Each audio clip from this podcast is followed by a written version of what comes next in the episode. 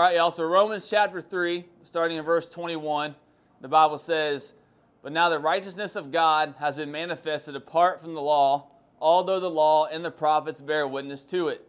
The righteousness of God through faith in Jesus Christ for all who believe. For there is no distinction. For all have sinned and fall short of the glory of God, and are justified by his grace as a gift through the redemption that is in Christ Jesus whom God put forward as a propitiation by his blood to be received by faith. This was to show God's righteousness because in his divine forbearance he had passed over former sins. It was to show his righteousness at the present time so that he might be just and the justifier of the one who has faith in Jesus. Then what becomes of our boasting that is excluded? By what kind of law? By a law of works? No, but by the law of faith. For we hold that one is justified by faith apart from works of the law. So the Apostle Paul, he is the stated and indisputable writer of the book of Romans.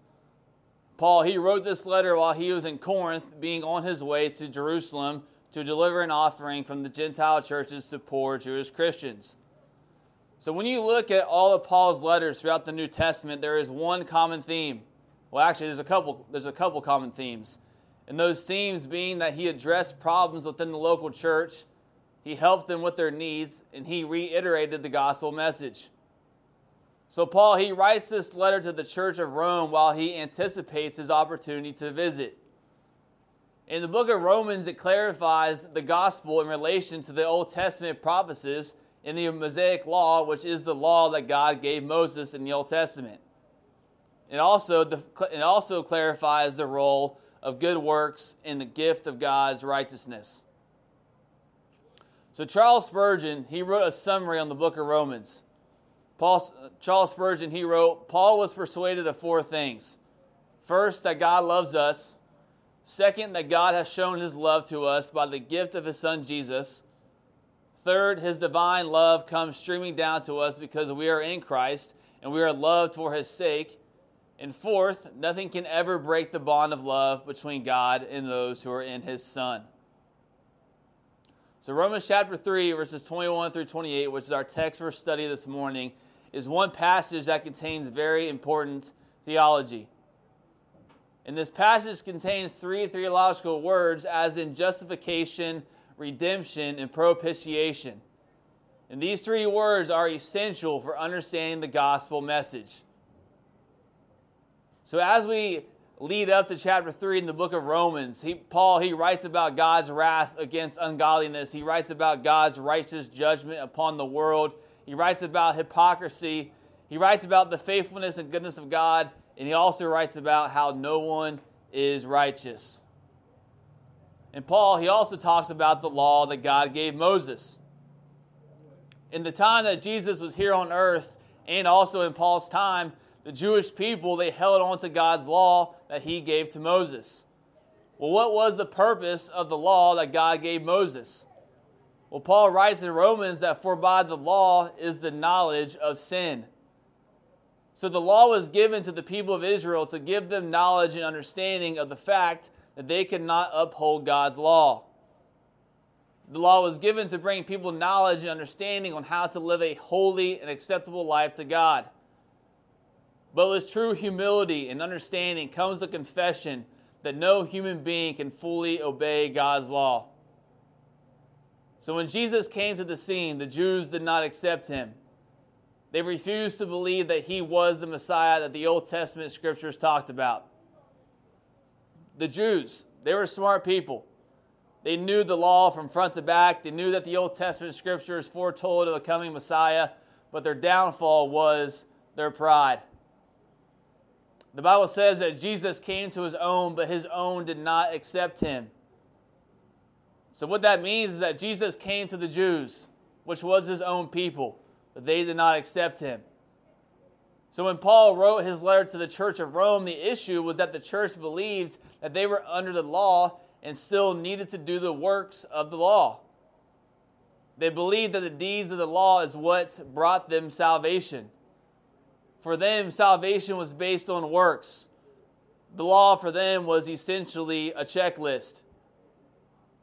The law of God was never meant to bring salvation, rather, to give knowledge of sin and point to a new covenant, and that new covenant is Jesus. The one who did what you and I can never do, and that be to fully obey God's law. Jesus said in the book of Matthew that he came not to abolish the law, but to fulfill it. All the Old Testament scriptures point to Jesus. How one day there would be how one day there would be a time where people don't live under the law, rather they live under grace. So that's a little bit of context about the book of Romans. So earlier I mentioned how there are three theological words as in justification, redemption, and propitiation. So in our text of study, starting in verse 21, it says, But now the righteousness of God without the law is manifested, being witnessed by the law and the prophets. Verse 22 says, Even the righteousness of God, which is by faith of Jesus Christ unto all, and upon all them that believe, for there is no difference. So, verse 22, it tells us key truths. Those truths being that God's righteousness is only through Jesus Christ by faith and also that his righteousness is for all people. God does not hold back his righteousness from a certain demographic, economic status, or race. God's righteousness is for all people, whether you're white, whether you're black, whether you're rich or poor, whether you live in a trailer park or live in the suburbs. God's righteousness is for all people. And then verse 23, it says, For all have sinned and come short of the glory of God. So that verse mentions that all people have sinned and have fallen short of God's glory. It means that all of you that means that all of humanity that has ever existed and will exist sins by breaking God's law, which causes humanity to fall short of God's glory. And because of that, Jesus came and it leads perfectly into the first theological word that you and I will learn about. So, verse 24, again, it says, being justified freely by his grace through the redemption that is in Christ Jesus. So, the first theological word is justification, which means to declare a person to be made righteous. So, we have learned that we have fallen short of God's glory. We have learned that we are sinners. So, how can you be made righteous if you have sinned and have fallen short of God's glory? Well, look at it this way. I want you to picture this illustration in your mind. So, the illustration is this you stand before a judge because you broke the law, and not just one time, but over and over and over again. In the case, you will either be innocent or guilty. You rightly, you rightly deserve to be guilty because of the constant breaking of the law. You plead your case, you hope that it changes the mind of the judge, but you're scared you're discouraged, you're feeling like your life is over. Your thoughts are then interrupted by someone rushing inside the courtroom telling the judge to wait. The person tells the judge that all the crimes committed have been cleared, and you're speechless. You don't understand how this could be possible. The man who rushed into the courtroom looks at you and tells you that your sins, that your crimes have been cleared because I took them for you. The judge then tells you to go on your way because you are free. That illustration right there is, is the truth of justification. How you and I rightly deserve condemnation because of our sin, but Jesus came to the world not to condemn, rather, he came to save. The Bible teaches that Jesus, he is our substitute. Your sins are taken off of you and they are laid upon Jesus. Jesus, He is the innocent one, but His love for you is a love that cannot be explained. It's a love that surpasses all of our knowledge and understanding. Because I think you and I can both agree that we wouldn't die for somebody else, or even as little take the blame for somebody else. But Jesus did. The Bible says that while we were still sinners, Christ died for us. So, justification, declaring someone to be righteous. The righteousness of Jesus is imputed to you, therefore, you are declared righteous through your faith in Christ. No one is made righteous. No one is, is made righteous on their own good works, on their own good behavior, on their own good morals. I'm not righteous. None of us here are righteous, but through Christ, through his own righteousness, through his holiness, we can become righteous. We can be declared righteous to the eyes of God through our faith in Christ. So, our second theological word is redemption. And before justification can happen, there must be redemption. What does that word redemption mean? That word redemption, it means a price to be paid. Something needs to be redeemed. So I mentioned earlier how Jesus is your substitute. And a word that is a synonym of that is intervene. So with redemption comes a price to be paid. The price being sin and Jesus paying for it. In this price, it required suffering and obedience. Suffering and obedience that you and I could never do. Jesus inter- intervened by fully obeying God's law and suffering to the point of death on a cross. You are not justified freely without redemption, nor are you justified by His grace without the intervention of sacrifice. You are only made righteous through your faith in Christ. Only through the death and resurrection of Christ can you be made righteous. Can you be justified? It's His grace that justifies you. It's His grace that redeems you. His death and resurrection is the only way that you can be redeemed and be made righteous. So, verse 25, it tells us of our last theological word, and this word is propitiation. Verse 25, it says, Whom God has sent forth to be a propitiation through faith in his blood, to declare his righteousness for the remission of sins that are passed through the forbearance of God. So that word propitiation, it refers to a sacrifice that vindicates the injured honor of God and makes amends to the divine law for human offenses before, before a holy God. So basically, what that means is that we have broken God's law. We have injured the honor of God because of our sin before Him, but Jesus makes it right. Jesus amends to the divine law for human offenses before a holy God. Our offenses are cleared through Christ. The wrath of God that you and I rightly deserve was satisfied through the sacrifice of Jesus all the sin that you and I have ever committed and will ever commit has been erased. The penalty that you and I deserve is cleared. Through Jesus, it's as if you have always and will always fully obey God's law. Through Jesus, it's as if you never have sinned. It's as if you have lived a perfect, holy life. But we all know that's not true. I know for me, I'll confess that I know that I've that for one day I've never lived a holy life. That I've never been obedient. That, that I have sinned. I will admit that. I will confess that. I'm not ashamed to. But I know that through Christ, I know that through His holiness, that through His righteousness, that I can be made right, that I can be forgiven, that I can be saved. And that goes for all of us. If we will simply just confess our sin, admit that we have broken God's law, and confess our faith in Christ, then we can be made right. We can be justified. We can be forgiven. And we can be saved.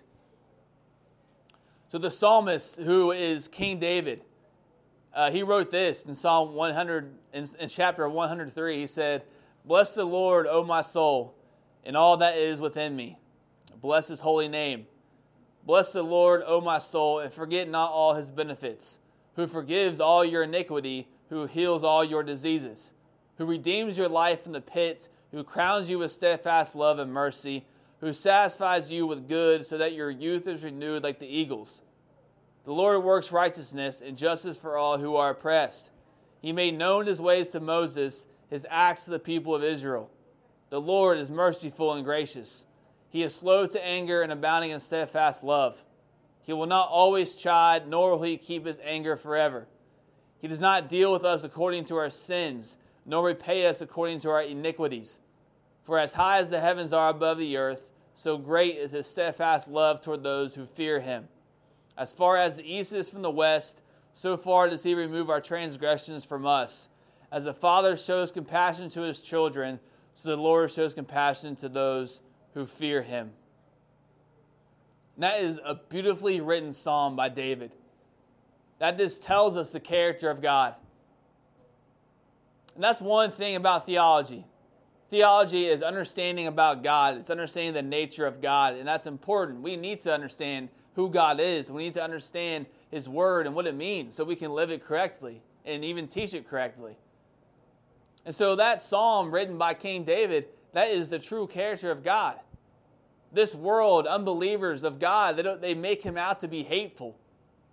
But how does that make any sense when all the Old Testament scriptures point to a time when a Savior would come to the world to redeem humanity, and through Jesus, that prophecy has been fulfilled? How can a God be so hateful when he looks at you with compassion instead of, instead of for what your sin deserves? God is merciful. God is gracious. God is love. And as the saying goes, the proof is in the pudding. The proof is that He sent His Son to die on a cross for you. And I don't know about you, but that is the ultimate level of love. That God would look at us, that He would look at you with compassion, that He would look at you with grace, that He would look at you with love and mercy, and He would send His Son to take your place. That's what Christ did. He took your place. He is your sacrifice. He sacrificed his life for you. He is the ultimate sacrifice. He is the lamb that was slain, also that you could be forgiven and so that you could be saved. To conclude this passage, verse 28 in the book of Romans, it says, Therefore, we conclude that a man is justified by faith without the deeds of the law. So, as I said earlier, the law does not justify you. Rather, grace through faith in Christ Jesus is what justifies you. Salvation is not works based. It's not a daily checklist of duties that you must be that you must perform. Salvation is simply grace through faith in Christ Jesus. And until you understand that, you will never be free from the constant disappointment of trying to uphold the duties of the law. As scripture says, you are not under the law, rather, you are under grace. This grace that God gives through his son Christ is available to all, and God desires that you accept it. God desires that all people come to a knowledge of truth and be saved. That's what God wants for you. God wants you to be saved. He created you in his image. He created you in his likeness. He created you to be with him for eternity, to glorify him. He didn't create you for anything else but that. So, God, He desires that we all come to a knowledge of truth and to be saved. John MacArthur, who is the pastor of Grace Community Church, he said this. He said, God treated Jesus on the cross as if he lived your life so he could treat you as if you lived his. Basically, what that means is that Jesus, he lived a holy, perfect life. He never sinned, but he was treated as if he did sin also that you and I can be treated as if we have never sinned. You must understand that your sin is what nailed Christ to the cross. My sin is what nailed Jesus to the cross. The Bible says that, For he hath made him to be sin for us who knew no sin, that we might be made the righteousness of God in him. What that verse means is that Christ knew no sin. He didn't know it because he never did it. Christ never sinned. Christ is holy, He is divine. That is how, that is why He is able to clear your debt. That's why He is able to forgive you of your sins and save you because of His holiness, because of His obedience to God's word, because of His sinless nature.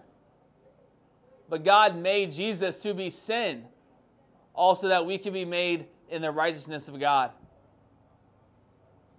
So, Jesus, he died as if he was a sinner, also that we could live as if we never were.